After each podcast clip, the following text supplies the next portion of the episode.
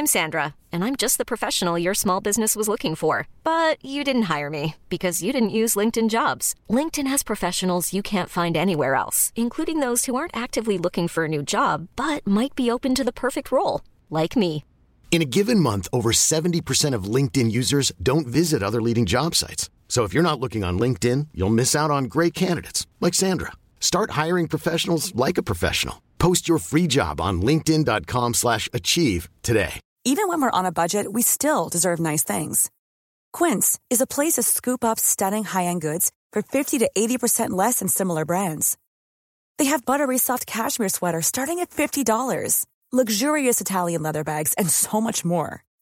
Plus, Quince only works with factories that use safe, ethical, and responsible manufacturing. Get the high-end goods you'll love without the high price tag with Quince. Go to quince.com slash style for free shipping and 365-day returns.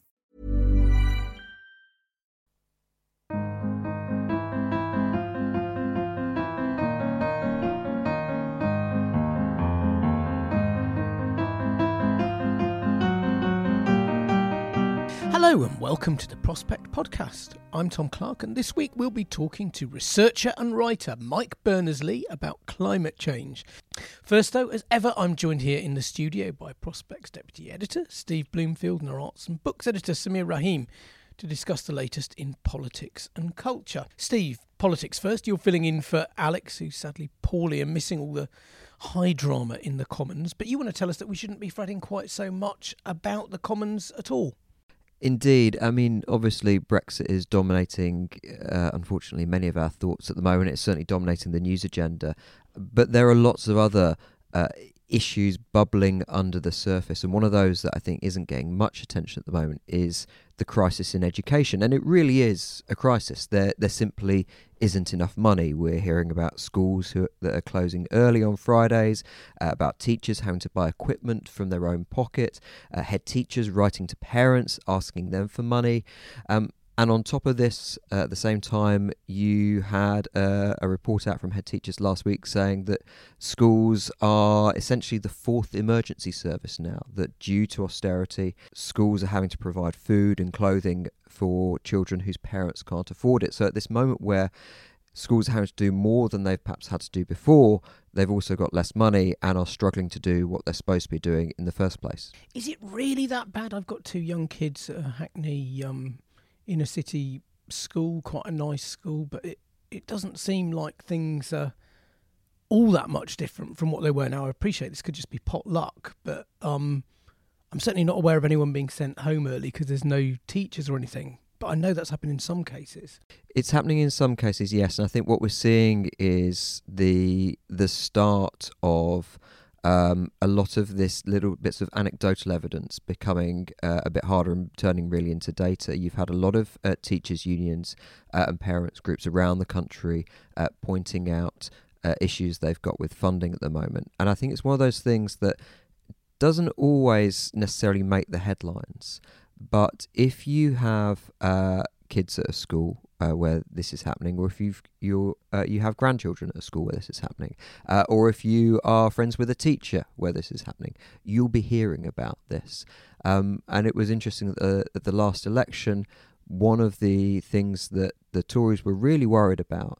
Um, in fact, not just in 2017, but in 2015 as well, was uh, the idea of uh, school teachers essentially campaigning uh, about the cuts that their school was suffering from. And they realised that the Conservative Party realised this was a real fear that parents were getting information about how bad the school's budget was from the teachers and that this might affect how they vote. So even if it isn't actually dominating the headlines, know, you might be in a very fortunate position, but I think a lot of uh, parents and teachers listening may well recognise this story and won't need to have seen it on the front of the Mail or the Guardian. I think you've got teachers in the family, as I have. I mean, do you hear firsthand that there's problems? Yes, absolutely. Um, and whether that is, you know, talking to friends back in Birmingham, where I'm from originally, where um, you know, for example, the the primary school that I that I went to is one of those that is uh, that is closing on a on a Friday afternoon. The senior management of the, that school took a ten percent pay cut.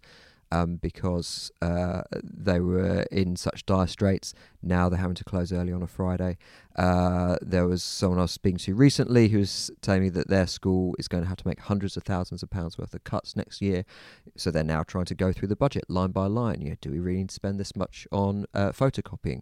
Do we need to get in uh, um, cover teachers uh, during lunchtime, or should we do it ourselves? Um, you know, you've even heard stories. You know, last week there were stories on the radio about uh, head teachers who were uh, having to clean their own schools because they couldn't afford cleaners. Yeah, these are teachers, as we've you know, discussed on this podcast before, that are um, that are doing far greater hours than than you know, many of us do in our jobs. It's not a job that you know, ends at quarter past three when when the bell goes, um, and they're having to do all this stuff on top, and it's reaching this moment, I think, where uh, it almost becomes unsustainable. The contrast, Sameer, with the NHS is an interesting one, isn't it? There's always the sense of an NHS funding crisis. Maybe it's an ageing society because if you look back um, a generation or two, I think spending on health and education was similar, and now health spends much, much more.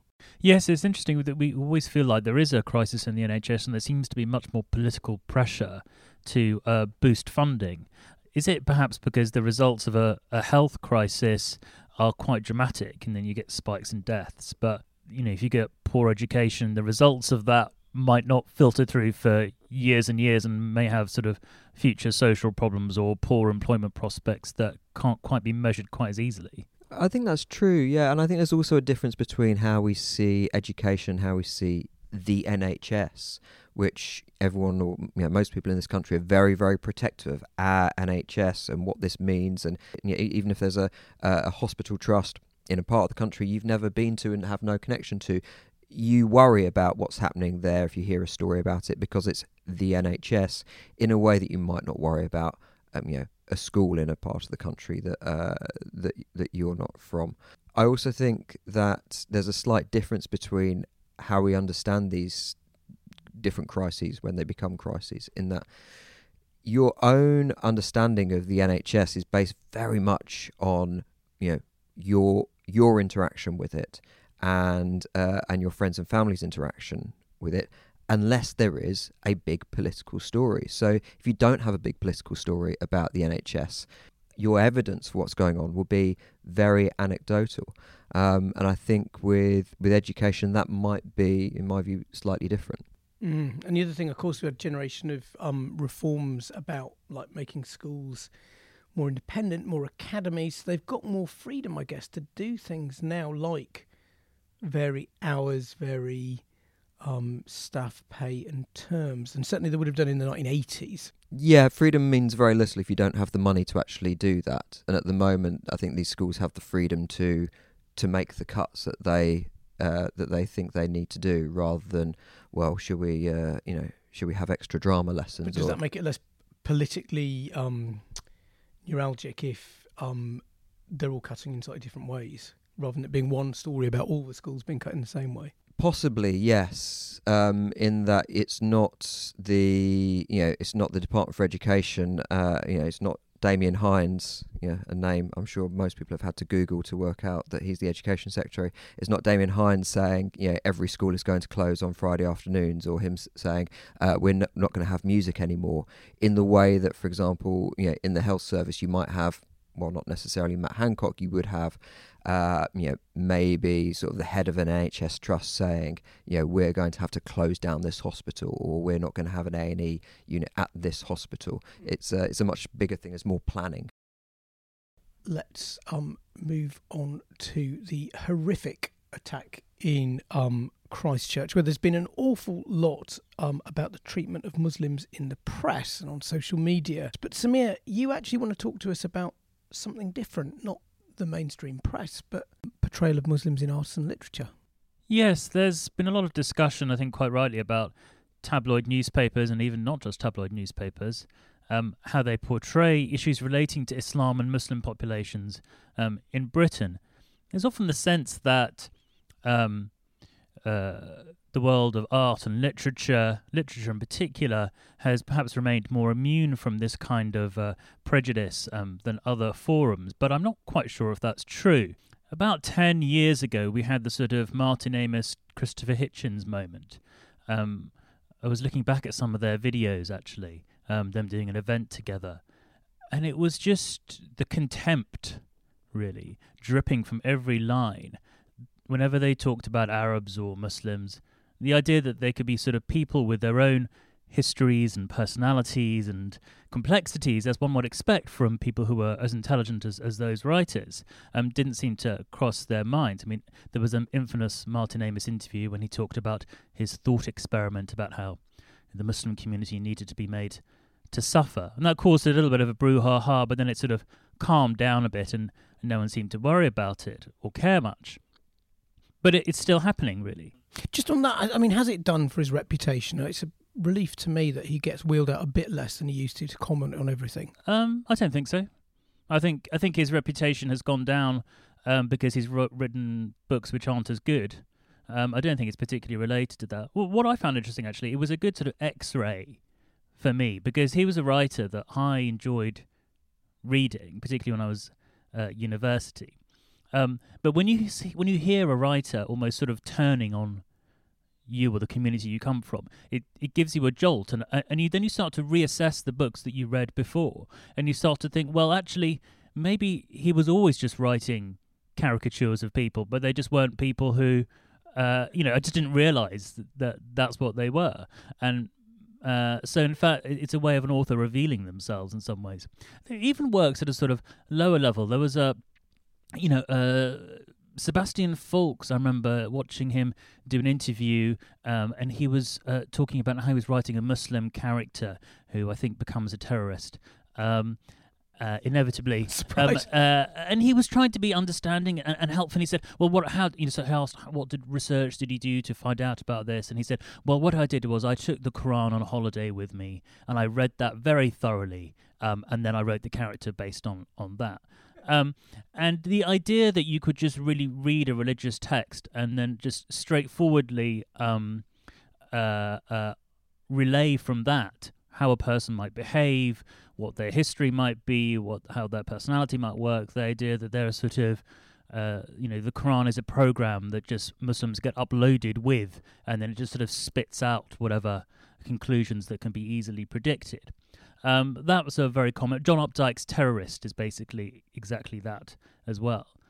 Um, but it hasn't really stopped because we had uh, two or three years ago uh, Michel Houellebecq's Soumission, Submission, which uh, is a novel that imagines um, a Muslim Brotherhood takeover of France in the quite near future, in fact.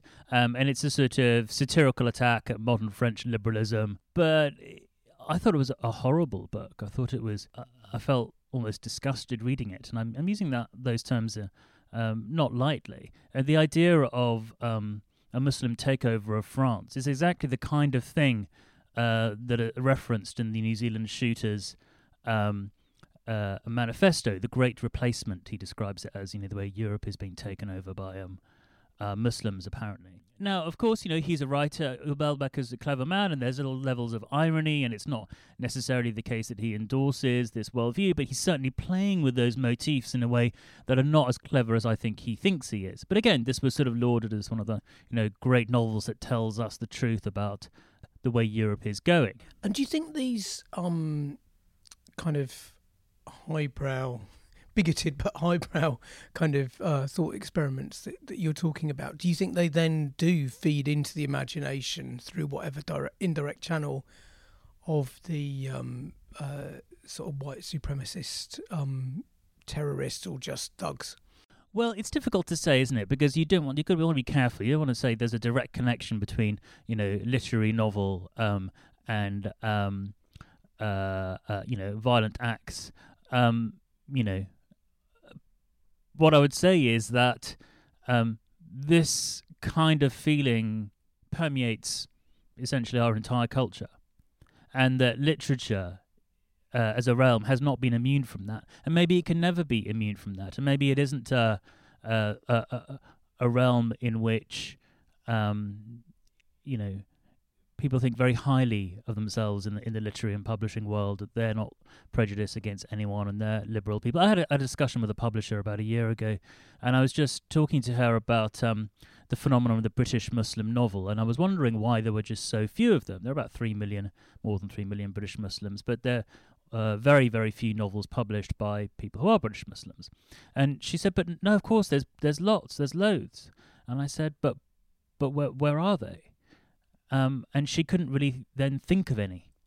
In her imagination, there seemed to be lots of them being published, and then she mentioned Monica Ali, but I think that's 2003.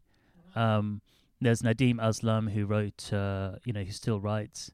Um, but um, I think there's also a related phenomenon to this. I think um, we just had the anniversary of the Rushdie affair, which is 30 years on. We seem to celebrate that anniversary or mark it, as it were, not celebrate, um, mark that anniversary every five years or so.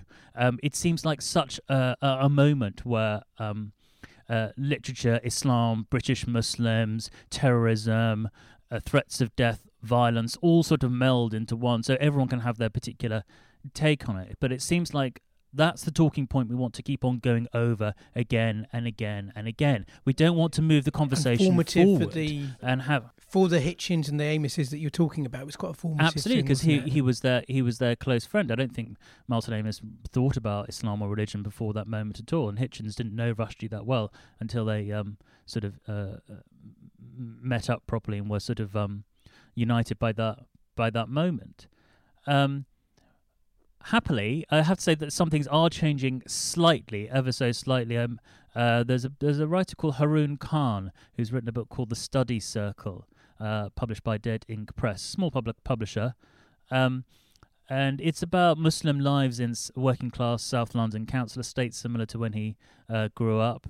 Um, and it's a good, it's a really interesting little novel. And what's what's interesting about it is that it doesn't, you know, the characters don't become terrorists. Um, the characters are not sort of performing um, uh, integration for uh, an audience that wants to be reassured that Muslims are just like us. Uh, and uh, I'd advise you to pick it up. It's it's it's it's it's it's a, it's a really interesting novel. later this year, Ayisha Malik uh, is uh, doing a sort of comic novel. I haven't quite read it yet, but it's called um, uh, "This Green and Pleasant Land." I think about a mosque that's being built in a in a village, country village. Well, we may maybe yeah, you will be yeah. I mean, uh, yeah. So yes, I do I do have a book out as well, but it, it's also it's a sort of phenomenon that um, maybe will change people's perspectives because I think literature is meant to be something that allows you to explore parts of the ask the deepest and darkest and most interesting questions about um, who you are and where you belong uh, uh, and all the rest of it. Um, but if you're constantly fitted into a narrative where you're at a disadvantage because you, you feel like you have to be explaining all the time or in a defensive mode all the time or campaigning all the time. I mean there are quite a few books now out which are sort of more campaigny books about 10 essays about british muslim women's lives or all the rest of it. And that's that's fine but i think to really dig a bit deeper and to allow the freedom of the imagination to explore uh, uh, explore these um, untold stories i think um, would only be a good thing Okay, thanks very much to both of you. Now, on to the main event. We're talking carbon, global governance, and why there is no planet B. Over to prospect Stephanie Boland and author Mike Berners Lee. There's never been a faster or easier way to start your weight loss journey than with PlushCare. PlushCare accepts most insurance plans and gives you online access to board-certified physicians who can prescribe FDA-approved weight loss medications like Wegovy and Zepbound for those who qualify.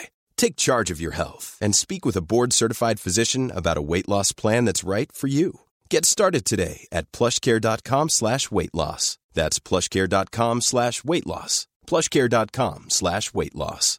Hey, Dave. Yeah, Randy. Since we founded Bombas, we've always said our socks, underwear, and T-shirts are super soft. Any new ideas? Maybe sublimely soft. Or disgustingly cozy. Wait, what? I got it. Bombas. Absurdly comfortable essentials for yourself and for those facing homelessness. Because one purchased equals one donated. Wow, did we just write an ad? Yes. Bombas. Big comfort for everyone. Go to bombas.com slash ACAST and use code ACAST for 20% off your first purchase. I'm Sandra, and I'm just the professional your small business was looking for. But you didn't hire me because you didn't use LinkedIn jobs. LinkedIn has professionals you can't find anywhere else, including those who aren't actively looking for a new job but might be open to the perfect role, like me. In a given month, over 70% of LinkedIn users don't visit other leading job sites. So if you're not looking on LinkedIn, you'll miss out on great candidates like Sandra. Start hiring professionals like a professional. Post your free job on linkedin.com/achieve today.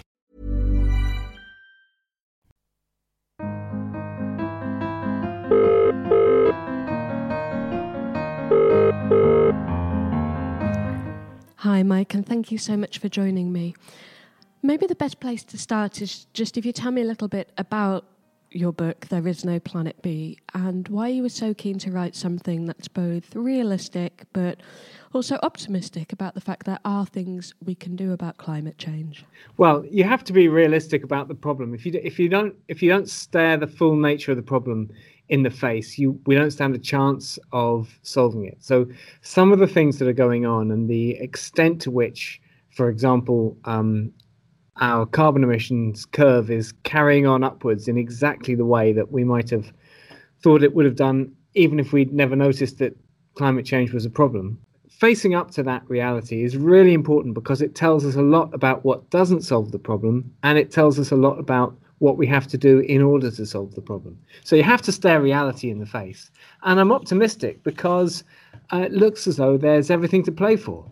Uh, so if you look at all the kind of we, we've got all these global systemic challenges that we're up against at once. You know climate change feeding the world biodiversity and a stack of other things.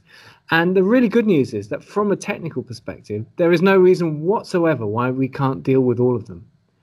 Um, so there really is everything to play for but we have to ask ourselves uh, very honestly what it will take for us to be solving those technically solvable problems.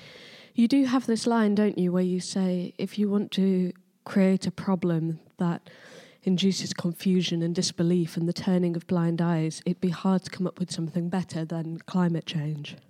Well, yeah, climate change is set to um, confuse us because it's uh, uh, we're talking about invisible gases, we're talking about highly complex science, we're talking about the impacts that any one of us have in our has in our daily lives, um, having a very diffuse effect on uh, around the whole planet. So you can't sort of you can't track something you do to an impact that you see. It's it's much it's much more diffuse than that, and um, it's not happening. It doesn't happen in front of our eyes. The impacts that we're going to face uh, happen in the future. So there's all kinds of uh, things about the nature of climate change that make it um, very hard for us to get an emotional reaction to. Let's go back a little bit to the idea that there is something we can do. Because there does seem to be this idea now that people are saying, okay, let's really lay this out and really challenge policymakers to act on this. Um, tell me a little bit about the idea of global governance that you write about and what needs to happen before we reach the stage where those plans are going to be put into place. Okay, so if you look at the global carbon curve, you see that it's going up exponentially, exactly as we would have predicted it would have done if humans had never noticed that climate change was a problem. And that's kind of quite startling um, especially when you consider all the talk and action and targets that there are around the world at, at every level. At the at the national level, uh, we we see businesses trying to cut their carbon, and we probably all know plenty of individuals who are doing at least something to try and cut their carbon. So how come we can't see even the faintest trace of a detectable change in that curve yet? Uh, it's difficult to imagine how it's going to be possible to reach the kind of agreements that are required without a sense that we are all on the same side. And I think it's difficult to imagine how that's going to be possible when we have such enormous levels of inequality both within and between countries. So, um, and it, that inequality is very interesting because there's good evidence to say that um, beyond a certain level of wealth, uh, it doesn't actually do anything for your well being to acquire even more wealth. So trimming down the inequality levels by by um, by trimming the very rich a little bit isn't actually going to cause anyone to suffer in the slightest. But what it um, does stand to do is create a platform in which some of the global arrangements that we absolutely have to have become possible. I should say, I mean, um, hopefully this won't go out of date by the time we run this podcast, but we're speaking in a moment where we're on the brink of Brexit, and there's all sorts of questions for international cooperation across different fields, industries, fields of scientific research. How optimistic are you that we can have that global policy evidence based response? Well, we need to change our game quite a bit. We need to change and raise our game. At, at the moment, the way we're doing international politics isn't fit for purpose. You could even say the way that we're doing economics isn't fit for purpose. There's a there's an awful lot of rethinking that is going to have to happen. Um, so I'm optimistic that that reworking of of the way we the way we kind of run the world uh, and the way we think about the world uh, is possible, but it won't happen through business as usual, and it won't happen through just kind of a few tweaks around the edges. Um, you know, we have entered this era that some people call the Anthropocene, um, which, just to put it simply, means it's an era in which suddenly humans are really powerful over the planet. And 100 years ago, we weren't powerful enough to smash the whole place up. And 50 years ago, we were maybe powerful enough to do that if we really did something stupid. And now we're at a, in, we're suddenly in a situation where unless we're really careful, the, we will smash the place up just by accident. And that's a brand new context for humans to be operating in. And it calls into question how much of how we do life um, is still fit for purpose because you know the way we do our politics the way we do our economics the way we run our society it's all using um, techniques and methods and habits that we've honed over the millennia in an entirely different context when the robu- when the world was a big robust place so now suddenly we need to do quite a lot of reworking of, of how we think about and how we do everything. And I'm optimistic because I think that it's possible, but it won't be possible if we pretend that um, just carrying on basically as usual with a couple of small changes around the edges will do the trick because it's pretty clear that it won't. I mean, it's definitely something interesting about your book, possibly compared to some other publications around climate that have come out over the past couple of years, and that you really do advocate that holistic approach, don't you? That we have to reevaluate our values and think about things like sharing and almost those things we learn as children, go back to some of those base questions about how we interact with each other. Yeah, and it's interesting actually. The more um, the more colleagues and experts I talk to in various different fields around energy, climate change, food security, you name it. It's interesting how often you get to the point after sort of half an hour's uh, informal discussion where people will say, you know what, at the end of the day, um, it probably all boils down to a values discussion. And I, I think um, there's very possibly uh, a lot, a lot in that. So, but one of the things I think I'd say is, you know, I, have said that the, the challenge is that from a technical perspective, um, these problems are are essentially solvable. So if you take climate change, for example, it's clear that we could transform today's energy supply, um, and it's clear that you know um, the, with a mixture of solar power and emerging technologies for transport and storage and, and all sorts, it's it's a doable problem. That wouldn't be enough for us because at the moment we are growing our energy supply at about 2.4% a year which is a factor of 10 every century. And if we're not very careful, we will just add all that solar power to our energy mix on top of all the fossil fuel. So I've seen some analyses of, you know, uh, ways in which we can replace today's energy supply with renewable with renewable energies and, and generate some efficiency uh, improvements to help us as well. Um, that I don't buy into because what they assume is that every time we have an efficiency improvement, we will bag all the savings from that. Uh, and we don't do that. Humans don't do that. And they assume that every time we uh, create a new energy supply that doesn't have fossil fuel uh, associated with it, that will replace a fossil fuel energy supply. But the evidence is that humans don't work like that. Whenever we've had a new energy supply in the past, we've had it at least partially in addition to all the previously existing energy supplies. And whenever we've had efficiency improvements, actually what we've done is we've increased our consumption even a bit more than the efficiency improvements. So the total burden on the planet has ended up going up, not down. That's really interesting in that, in, in a way, it's slightly set in opposition to what, for instance, somebody like Mary Robinson has been saying, which is, you know, if we make savings around energy, then they will also improve people's lives, and it's a win win scenario. Um, I know you're optimistic about new ways of living, but I think you're also quite keen to be clear. Right, there's some sacrifices that we'll have to make, or changes that might not be so easy that nevertheless need to happen. Yeah. So Mary Robinson, for example, yeah, it, Mary Robinson is right that efficiency improvements can be used to improve the quality of our lives. But and I'm not against efficiency improvements, but what I'm saying is that they are not enough on their own, and nor are any of the technological innovations that we can dream up enough on their own. We also have to have global agreements to cap our impact on the planet. And the, the most pressing of that of those is that we need to cap our fossil fuel emissions. The easiest way of capping them is to cap them at the point of extraction. And I think the easiest mechanic for doing that is a carbon price, whether that's through cap and trade or or whatever. We can argue about the details. But unless we unless we cap the emissions, uh, we can have all the efficiency improvements in the world and they won't help us. But if we do cap the emissions, then the role of efficiency will be to uh, enable us to um, to live better. So, and overall, the, the low carbon world, and I, you know, the, the, the more sustainable world generally is not um, it's not about humankind's taking a hit in the quality of our life. It's absolutely the opposite from that. It's an opportunity to re-engineer how we live in all kinds of ways. Actually, to focus more on different kinds of metrics, to focus more on the quality of our lives, to ditch the things that don't actually add value to us.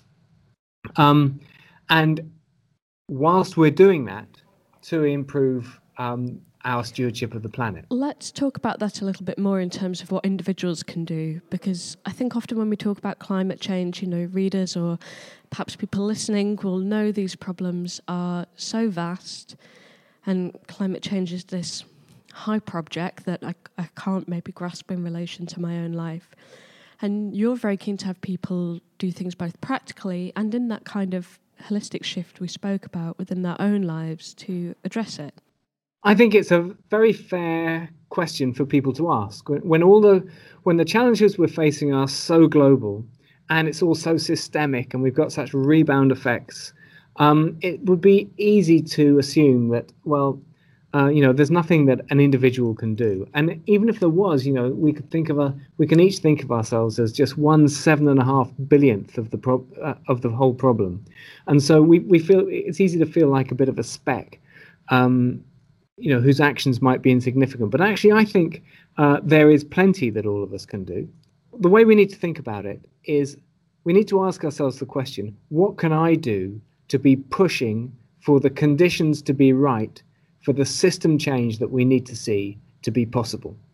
And in terms of where that what that takes us to in, in terms of our own actions, there are two sides to it. The first is about how we live our lives and the personal impacts that we have. So that's about cutting your carbon footprint, for example. And we can talk about that more if you like. Um, and the other angle, the other part of it is what other ways can I influence the whole system? So that might be about, it might start with how do I vote, but it might move from that into um, how do I influence my politicians in advance of elections so they know that I'm serious about this stuff.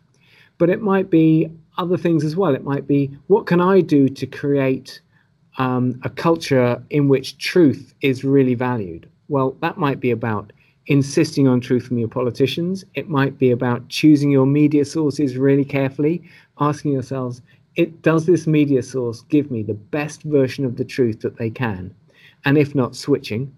Uh, and it might be about uh, what we take to the workplace and how we push for sustainability in the workplace. It might even be about in our down the pub or with our friends and family. You know, it's about all the situations in which we can uh, be pushing for uh, the cultural change that the cultural and political change that we need in order for the kinds of global deals that we need um, to get on top of our climate change impacts to be possible. I mean, just here in London, and we've spoken a bit about the geographical aspect of um, climate change, where the effects are and, and who creates it. But just focusing here on the UK, I mean, we've had the school strike, we've got Extinction Rebellion, who have been stopping traffic around here in Westminster. And you do say, with due seriousness and caution, that there might be a cause to take to the streets over this. Yeah, I think we're at a very interesting moment right now. Because on the one hand, I think that the science is getting scarier than ever. So the IPCC's 1.5 report is telling us very starkly that we really have to have 1.5 degrees and 2 degrees is very, very risky. And it's not just climate change. Some of the latest science on insect populations, for example, should be really worrying us. And I think we should get a little flutter of adrenaline when you get up in the morning uh, in the UK in February and it feels positively warm. You know, we that should be worrying to us. That's that should feel weird and a bit creepy, and we should be using it as something that um, that that spurs us to action. So on the one hand, you know, there's cause for us to start feeling really alarmed. I think, but on the other hand, I, in some ways, I feel more optimistic than I've felt um, over the last decade because I think the signs that human that human beings are finally waking up properly to the problem are certainly greater than they've ever been. And if you look at what how systems change, um, very often systems have uh, reinfor- reinforcing mechanisms within them that um, keep them running as they are you try and um, perturb them in some way, and they have ways in which that they can just bring themselves back to normal. And so the system feels unmovable. But if you push and push and push, what you find is sometimes you see a, a little crack in the system, and then it might be a very small space of time, uh, a very small time from that uh, until the whole thing changes. And if you look around now and you see, for example, the traction that the Green New Deal is getting in the US, and as you say, Extinction Rebellion, um, doing such a thoughtful and careful job of stopping the, the, traffic in London and being polite with the police and being polite to everyone whose uh, lives are disrupted by it, but just saying, look, I'm really sorry, we have to do this because we have to insist on a better world. And the school kids going on strike, insisting on a, be- on a better world, and the traction that Greta Thunberg has had, the 16 year old uh, schoolgirl who's gone off to Davos and told everybody um, there that you know human greed is is is part of the problem and so on. And you look at uh, we've even got in the UK we've got at least one or two MPs who I re- would regard as broadly speaking Anthropocene fit in the way that they're they're conducting themselves. So I I do see some signs of hope which make me think you know what if we all push hard now uh, we really might get the system change that we need. So, Mike, if there's one set of values maybe that you'd want listeners to take away from all of this, what would that be? So, well, it's it's very simple, and luckily, these values are things that it's possible to consciously develop, and they are they're they're, they're incredibly simple. So, the first is that we need to uh, respect each other. So, we need to treat all humans with uh, equal respect and as if they have equal value, uh, equal inherent value as human beings. And the second is that we need to also respect all the other species on the planet, not just as servants as hum- of humanity, but also for their own right, in their own right as, as species. And the third thing is that we need to increase our respect for truth for its own sake regardless of whether or not it's convenient to us or whether it furthers the arguments we're trying to make.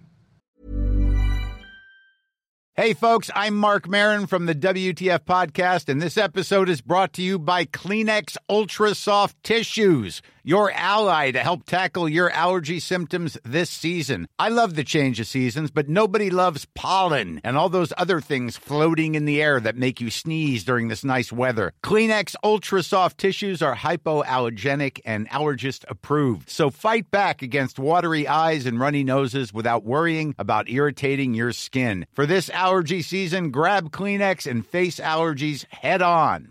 Even when we're on a budget, we still deserve nice things. Quince is a place to scoop up stunning high end goods for 50 to 80% less than similar brands. They have buttery soft cashmere sweaters starting at $50, luxurious Italian leather bags, and so much more.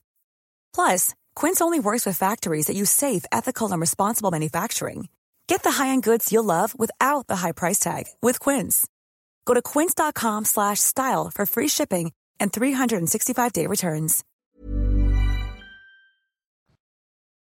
That's all for this week. Thank you very much for listening um, to our guest, Mike Berners Lee, there, interviewed by Stephanie Boland. Thanks also to Steve Bloomfield and Sameer Rahim, who you heard from earlier here in the heart of Westminster. Stephanie Boland was this week's producer. If you enjoyed the Prospect podcast, then please do leave us a rating and review, which really does help. We'll see you next week, and goodbye.